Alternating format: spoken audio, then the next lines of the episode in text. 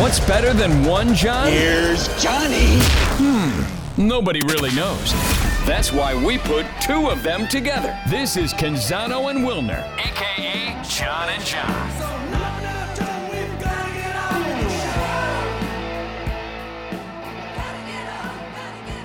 We have a special edition of Canzano and Wilner, the podcast, coming at you from Las Vegas.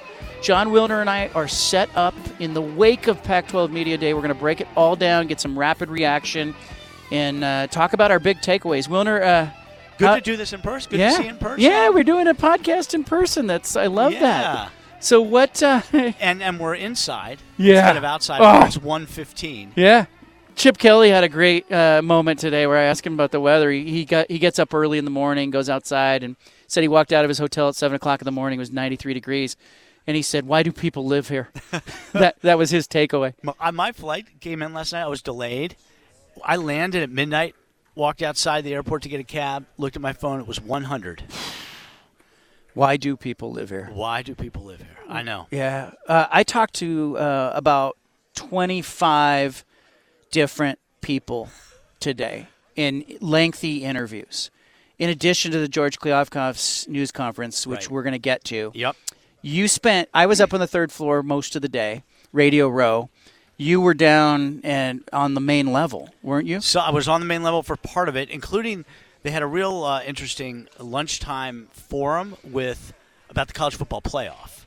So I was down there, and I was kind of I was doing as much talking to folks as I could, uh, coaches, athletic directors, other media folks, just about a whole variety of topics. Takeaways because i did a bunch of interviews. I could talk about who was good who was bad what they said what i was surprised by. But what about you when uh, when you uh, you know your quick takeaways from the day? Let's start with george kliavkoff he takes the stage in the morning the 8 a.m news conference.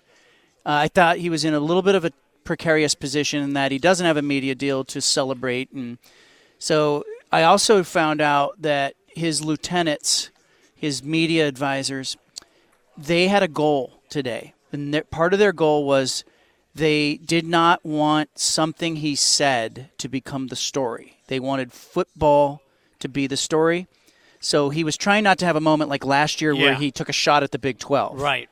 So how did he do in your mind? Uh, I think there was one. He had one. Uh, I'd say one issue. Right. I thought overall he was pretty good, except for one spot where he seemed to indicate that they purposefully are talking about football and had a media deal basically locked up. And he was pressed by a reporter on that, uh, and didn't, you know, kind of had to wiggle a little bit because obviously they don't have a media deal done, but the way he framed it seemed to suggest, oh, they they do, but they just decided let's talk about football. Uh, so my guess is his folks were not thrilled about that, but I also don't think that's making headlines coast to coast like last year with Yeah. the Big 12 stuff. the the fact that he talked a little bit about the conference I, I felt I heard some confidence in his voice. Now maybe it's false confidence, I don't know. But it sounded to me like he's not worried about schools leaving. He thinks they have a deal coming down the pipeline. And he really uh, I think talked about expansion and we'll get to what that means for San Diego State and SMU. Possible expansion as a thing, but how did you sort of uh, see that portion of it, his confidence level? I think it's his confidence level was reflected in my private conversations with some folks uh, from some of the campuses. It just it feels like they have got a little bit of newfound optimism that has surfaced in the last I don't know month or six weeks, and he referenced the fact that waiting. Uh, as much as everyone has wanted this thing to get done, that waiting could end up benefiting them because media companies that were not interested in negotiating are now interested in negotiating. They weren't available. They weren't around three months ago, and they're around now.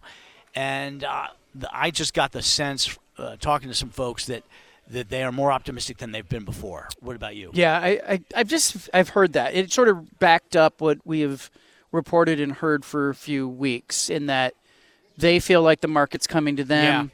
They're they are the only Power Five who's got their full rights available to to, to go to market with, and you know they either have some new parties at the table or maybe um, the normalization of streaming is is come back to them. Sure, that's that's helping, no doubt about Uh, that. I also thought the remarks that he made about expansion, he really tried to be clear about the order of operations when it comes to um, media rights deal, grant of rights.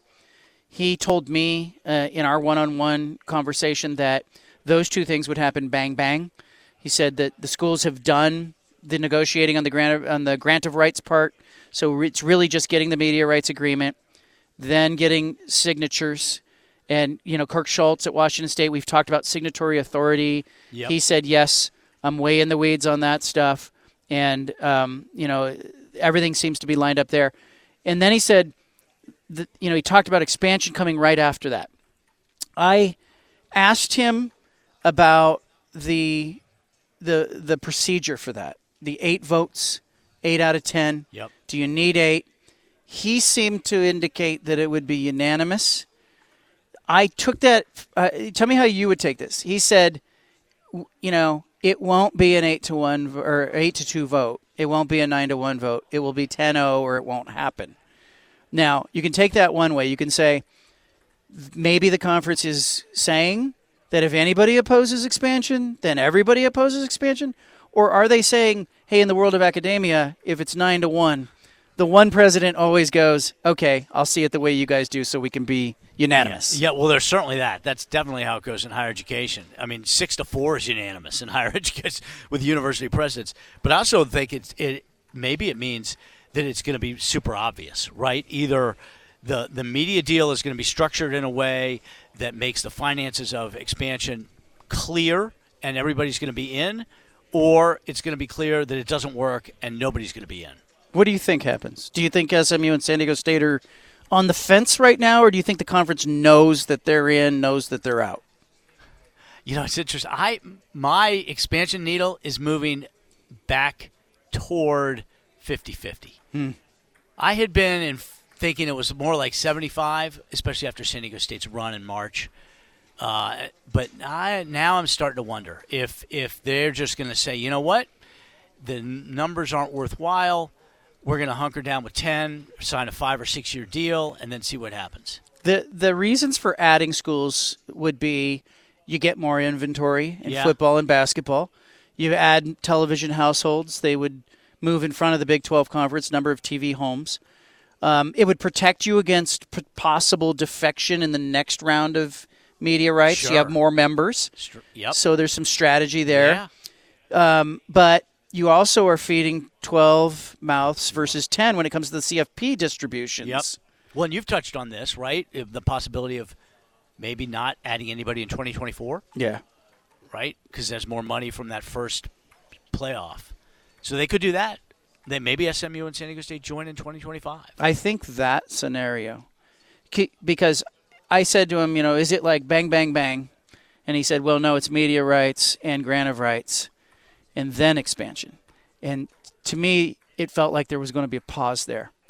But I also asked him about them modeling the deals in different ways. And he did say that they have modeled it in a number of ways. And it became clear very early that, you know, whether eh, school X, school Y, eh, were they Yeah. adding adequate value? Right. So they know. I think they know. They know, and the thing is, they did modeling in the, the summer of 2021 after Texas and Oklahoma announced they were going to the SEC, and all those Big 12 schools were calling the Pac-12, put you know, invite us, invite us.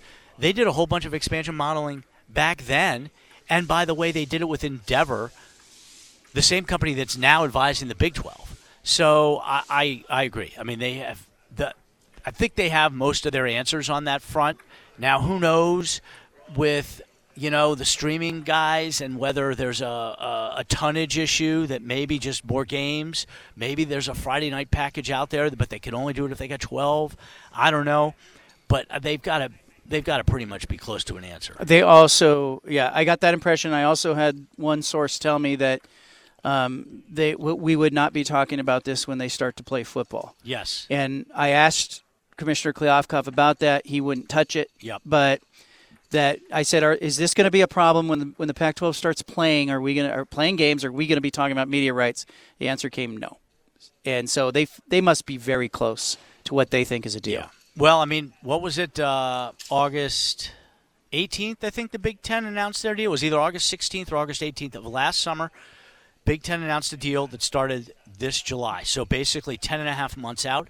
So I, I think that we are looking now, and I know I've been wrong, right? Everybody's Are we moving wrong. the goalpost again? We're moving the goalpost. The presidents have been wrong, which is a whole nother topic Yeah. that we should get the the messaging from the presidents. But I would be shocked if there's no deal by the third week of August, right? USC opens. USC plays week zero, so that's like August. I don't know, 26th.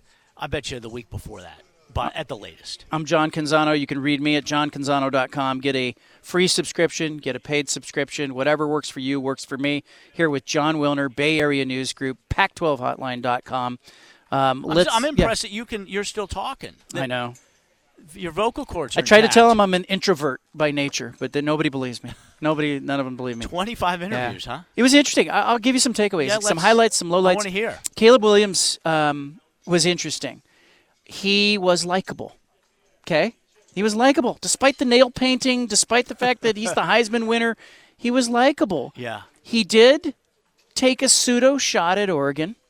I said to him that Oregon fans really wanted to see that game last year in the title game, and yeah, and I said they really want to play you, and he says I want to play them too, and he got us. It was the look on his face. It was it was bulletin board material look. Yeah. That was a little bit of a surprise. That's good though. Uh, you yeah. like that? I like that. I like I liked him. I find him uh, more likable than I want to admit. Okay. Yeah. Uh, Kyle Whittingham threw some shade at the media. Kyle Whittingham, I, you know, I asked him about the fact that Utah's picked third after winning back-to-back titles, and he'd say, "You think with back-to-back rings, we would get a little respect?" And then he sat down, pulled his chair up, and you know, He's started right. talking. He's right. If, Yeah. if if USC, Washington, or Oregon won back-to-back titles, they'd be picked to win it. Yeah. They certainly wouldn't be picked third. So I, I don't blame him, and I, you know he's using that. Yes. He's using that. Cal's Justin Wilcox said, uh, you know, I asked him what is success, and he said he he out and out said we need to win games. Yeah. They don't need to look better. They need W's. And I thought that was interesting. You know, I think there's a little bit of pressure at Yeah. Cal for him to produce W's this Yep. year. Um, Troy Taylor at Stanford, to me, sounds like a guy who knows something the rest of us don't, in a way. You know, he seems to be a good fit there, at least start uh, initially, but let's see what, what he does. Um, Jake Dickert uh, talked about uh, Ron Stone Jr., the fact that uh, there are teams from other conferences that have reached out to him trying to entice him with an NIL deal. And um, Stone even, I asked him about it, and he confirmed it and said that, uh, you know, they find a way to get in touch with you. yes. He he at least has the maturity, I think, to go. You know what? I could leave, go take the payday now. But he um, he says if everything unfolds as it should, I'll get paid anyway in the Yep. NFL. Yeah. So he's staying put. But I thought that was an interesting an interesting talk. And Chip Kelly was in a great mood, just really unusually good mood. Chip is a fascinating conversation when he is in the mood. He Did was- you guys yeah. go? I assume some of it was not about football. A lot of it was not about Yeah. football. Sleep. Uh, sleep. You know, he talked about the the weather outside, the fact that he lives in Manhattan Beach, and now all his friends want to visit from the East Coast. Uh, we uh, we also talked uh, quite a bit about this this being our last one on one after many one on one interviews. He says I might have to come to Big Ten Media Day to see him. Well, you know that's uh, that is one takeaway I had. I did not hear very many people talking about USC and UCLA and this being their last year in the conference. It's like that story. I'm sure it will surface during the season itself, obviously at the end of the season and during basketball. But today there was no talk about the USC UCLA thing. Lincoln Riley talked about Mike Leach. That was oh, that was Oh, good. yeah. that was really good. Yeah, he talked about you know the impact that Leach has had, and and the fact that you know he says when coaches hire, they often will hire the splashy name. He said Le- what Leach did was he he hired somebody nobody had heard of, and that guy often ended up being a great hire. Under he says there's just something to Yeah. the way he hired that was interesting. Huh. So, I thought all in all, What about Colorado? okay. I got it. I'm going to say was no. Deion. If anybody doesn't know, Deion Sanders did not Yeah. attend because he had uh, he had surgery on Thursday to make sure he's healthy for the start of training camp. So he announced, I think it was Tuesday, Yeah. losing track of days. Tuesday or Wednesday, he announced he was not. He bailed on it. Yeah. So they had a defensive coordinator. I'm going to say this. Travis Hunter, I really like him. Two way player, corner defensive back, highly recruited. He's young, Yeah. but uh, we talked fishing. Oh, okay. we talked football. We talked about the spotlight and the expectations. He was good. Shedeur Sanders. Uh huh. Son of the coach, starting quarterback. His answers were um, distracted and uh, and he just wasn't engaged. And maybe you know, hey, look, I thought it was me at first. I because sometimes you do an interview, and you just don't connect with somebody. Yeah. And I thought, gosh, that was really hard. But you know, my my um, you know board operator is listening in on the interview, and at the end of the interview, when Shedeur walked away, the board operator got in my ear and said, "What was that?" And he just does. He wasn't. He had no time for it. He had, Yeah. It was no use to him. Any be anywhere but here. kind of a Yes, and I um, and look, I'm trying to give him the benefit of the doubt. Okay, you grow up, you're Deion Sanders' kid. You're forced to come to the event. Every question's going to be about where is your dad, whatnot. So I tried to make it. I said to him, actually, let's talk about your mom. And you know, he didn't seem interested in that. Didn't seem interested in talking about football. Didn't seem interested in talking about his music. I, I mean, I tried a million different angles, Wilner.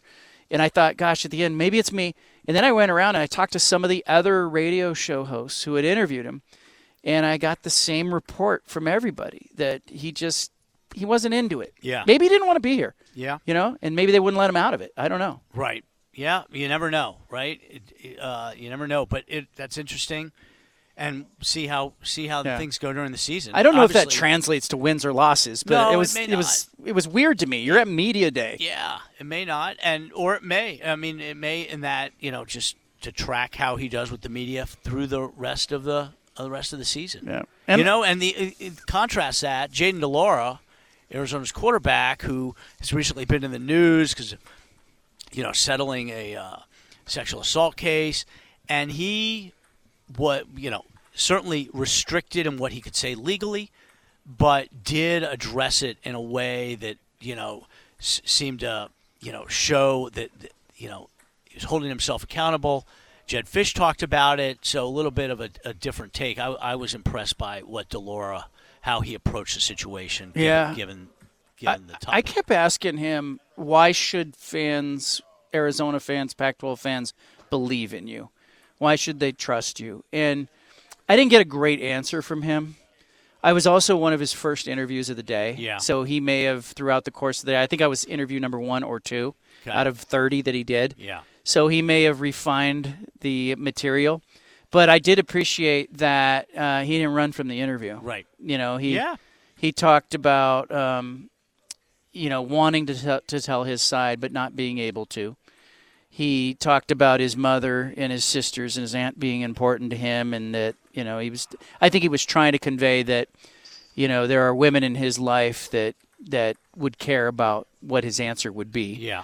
Um, and I, I liked that. But I, I just think if you're gonna be here, do the damn interviews. Right. Show you know, try. Try You know, like bare bones effort. Sure. yeah. But I, I don't think I don't I don't know. Maybe he was having a bad day. Maybe it was me. But I just didn't get. Um, you know, I, it almost was unusable Wow. on air.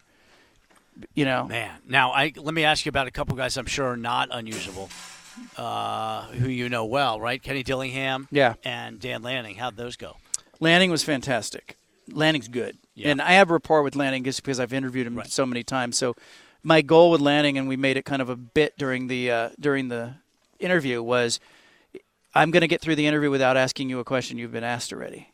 And so we talked about his kids and his vacation, and uh, you know I talked about what play he likes to call. Uh, we went back and talked about the Holiday Bowl, the final play call. They they won the Holiday Bowl, and how much it meant to him to to win that game. Yeah. He wanted that win. He needed that win after, frankly, after the way the regular Sure. season ended. Um, he was really good. Kenny, Kenny Dillingham. I kind of wonder with Dillingham if you know. I think he's got great energy. Yep. I think his offense, he's got great ideas. I just don't know if he's going to have the guys. Right. You know, like is he going to have the offensive lineman and the defensive lineman to compete on a weekly basis in the Pac-12? Yeah. I think that's a huge question for him. Do they have the guys? Right. What'd you think of Jedd Fisch, Arizona? Good. I, you know, I like the fact that he addressed the de Laura situation as well. Uh, you know, I, I, I like Fisch, uh, and I think he does a. I think he gets the, you know, the external part of the job better than a lot of coaches do, uh, and the engagement piece of it. You know, he's just he's got a huge year coming up here. Year three at a basketball school. You're the football coach, and if you don't keep that momentum going it can turn and can turn in a hurry, and then it gets hard to kind of extricate yourself from there. So we'll see. Uh, did Jonathan Smith tell you who's the starting quarterback? No, but he did say that he doesn't intentionally not bring a QB. He said if the QB were an important player who could talk about Yeah. Oregon State and was a significant part of their offense, that he would bring a QB. Right.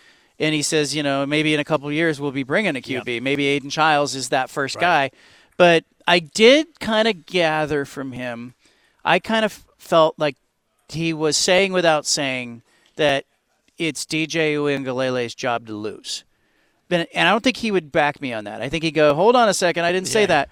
But it's just the vibe I got Yeah. as we talked about the three guys. Right. I think Chiles is going to redshirt. I think he's. I think there. I think that's going to happen, and I think it'll be DJ if the first few weeks of fall camp go well. Yeah. Um, it just the vibe I got on Makes that. the most sense. You know who was fantastic was Michael Penix Jr. Fantastic. Oh, really? Washington quarterback. He's good on the field. He was great in an interview. Well, that's you know, and that's an important piece for him too, right? Because if, if he's going to be a legit Heisman, then the media deal is going to be really important for the next three months. He was charming.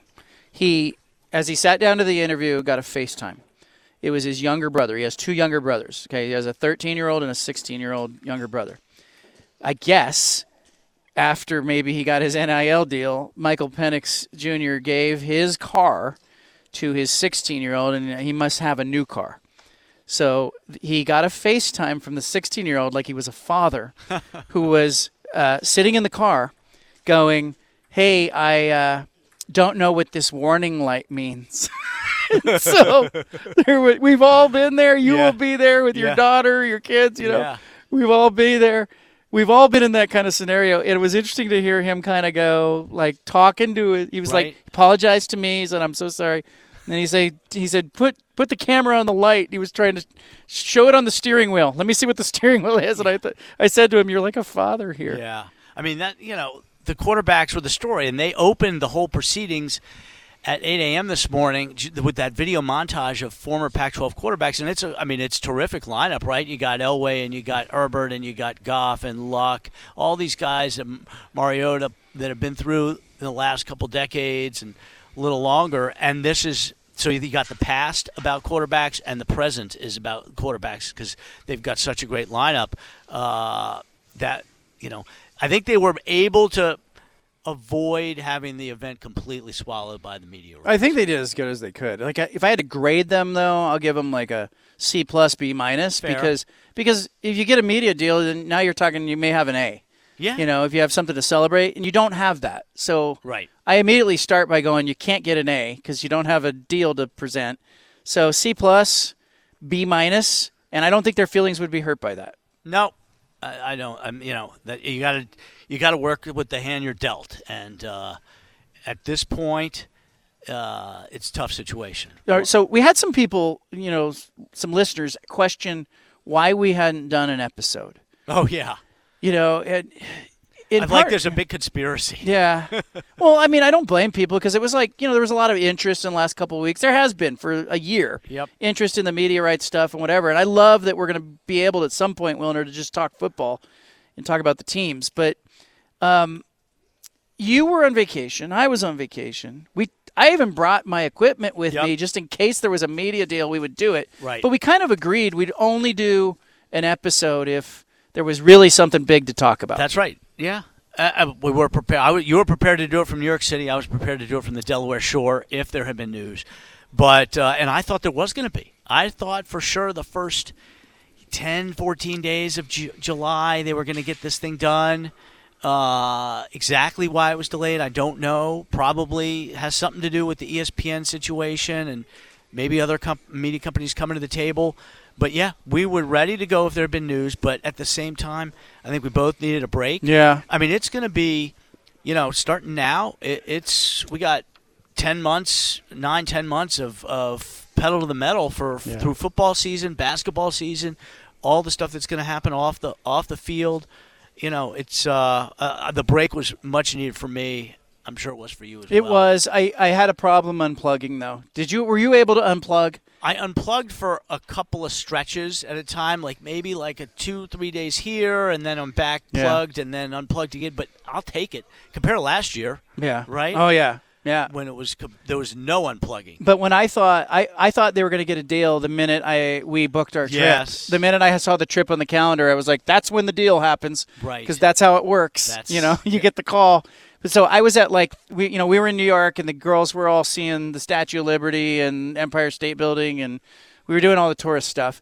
Uh, but I was also kind of half working in the mornings Yeah. and then checking things and I was I continued to write but I think um, it'll be nice at some point to just kind of unplug for a day after there's a deal done and take an exhale. Yeah. you know. Carrying my computer around with me everywhere.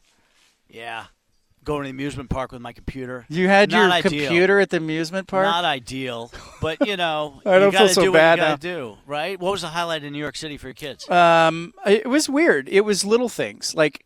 Of course, all the they're- were way into the museums. The Living History Museum, the 9/11 Memorial and Museum oh, was moving. Yeah, uh, going to the Empire State Building, going to the Statue of Liberty, standing in the hall at Ellis Island, looking up relatives from Italy that had Yeah. passed through there and wondering what their experience would have been like. But the the two things that really jumped out at me were um, they took a pedicab ride, the three daughters, at Times Square. Okay, I paid some Greek guy like forty bucks to kidnap my kids and take them like on a fifteen minute bike ride around Times Square. yeah. And as they were disappearing, music's blaring. It was at night, so there's like you know LED lights Right, flashing, right. whatever as they disappear. I had this thought, and I turned to my wife and I said, "Do you think we ever see them again? like, like, did we just make a bad decision? We like just send them off somewhere?" But they came back around the corner like 10, 15 minutes later, big smiles on their Oh. face, happy. And then we went to see Lion King. We said, "All right, we're going to go to a Broadway show. We're in New York. Let's go to." And my 20 year old had tears in her eyes while the music and the uh, acts were on and the kids were just on the edge of their seats and i said to them after i said what was it about it and as they discussed it it was like it really had a sports angle to it you know when you watch an athlete at the height of their career doing what they love to do they ta- they were talking about the actors saying you could tell that these were the best in the world doing Yeah. what they love to do you're watching somebody it- it's greatness Yeah. Oh, that's fantastic. it's the lion king you right. know. It's the Lion hakuna matata Who could, you know who's huge? Chip Kelly, huge fan. yeah Right. right Getting it back to football. what about you what was the highlight of the Well, delaware shore Well, we were we we spent some time in the Delaware Shore, which was very relaxing, and then we uh, spent some time in the D.C. area where I have family. And uh, highlights would have been uh, we got a tour of the Supreme Court. okay Uh, nice Yeah, it was good. Good for my kids. You know, wanted to show them the the home of uh, corruption. I'm sorry, of, Right, of right, right. justice. There you go. of justice. oh, I'm just kidding. Uh, and then we, you know what we did? We also went to uh, Virginia, University of Virginia, little college tour for my daughter. We and we we went to Monticello, and we took the uh, enslaved peoples tour at Monticello, which was was fantastic in a tough way. monticello is that thomas That's jefferson's, Jefferson's home. yeah It's like 10 minutes outside downtown Charlottesville on a hilltop overlooking the whole area. It's gorgeous. And, you know, you can see various, you know, the dumb waiter that he invented and all, and Yeah. his library, which is incredible. Uh, but And we did a tour. We, took, we chose the Enslaved People's Tour, which was something else. It starts off with Sally Hemings. And, oh you know, uh, it was kind of like watching Schindler's List. Yeah. And it's which is it's important, but it's tough. Yeah. And and it was we thought it was important for the kids to see it. That's I had great. never done it, so that was uh, that was a highlight as well. Uh, that reminds me of the 9/11 Memorial Museum. Like we, Yeah, there's yeah, just right. a gravity to it Yep. that you need your kids to see it and Yep. understand it, and and part of it's uncomfortable, you know. Like, and I'm glad you know they saw it, but Yeah, it was great, and it was just it was interesting to see how they, and I'm sure that the Tours of Monticello 20 years ago did not do this, but they just start right off with yes, admitting everything there is about Jefferson and that complicated relationship he had uh, with you know Declaration of Independence on one hand and uh, the slaves on Yeah. the other hand. It, it was That's so powerful. It was good. It was Yeah. powerful, and it was good for the kids to see that they are just, uh, you know, at Monticello they're just kind of taking it head on and not not trying to hide. Yeah, like I'm that. Sure, Something 25 be- years ago they probably would have Yeah. not even addressed it at all. Something can be said for that. Yeah. Yep. Jon Wilner, Bay Area News Group, Pac12Hotline.com, and I'm John Canzano. Find me at johncanzano.com. Thank you for listening to this special edition from Las Vegas. We'll be back with a, another episode and a possible media rights deal on the horizon. Can I move the goalpost one more time? Let's do that. We've I mean we've been moving it plenty. So one more. What's one more time? Thanks everybody.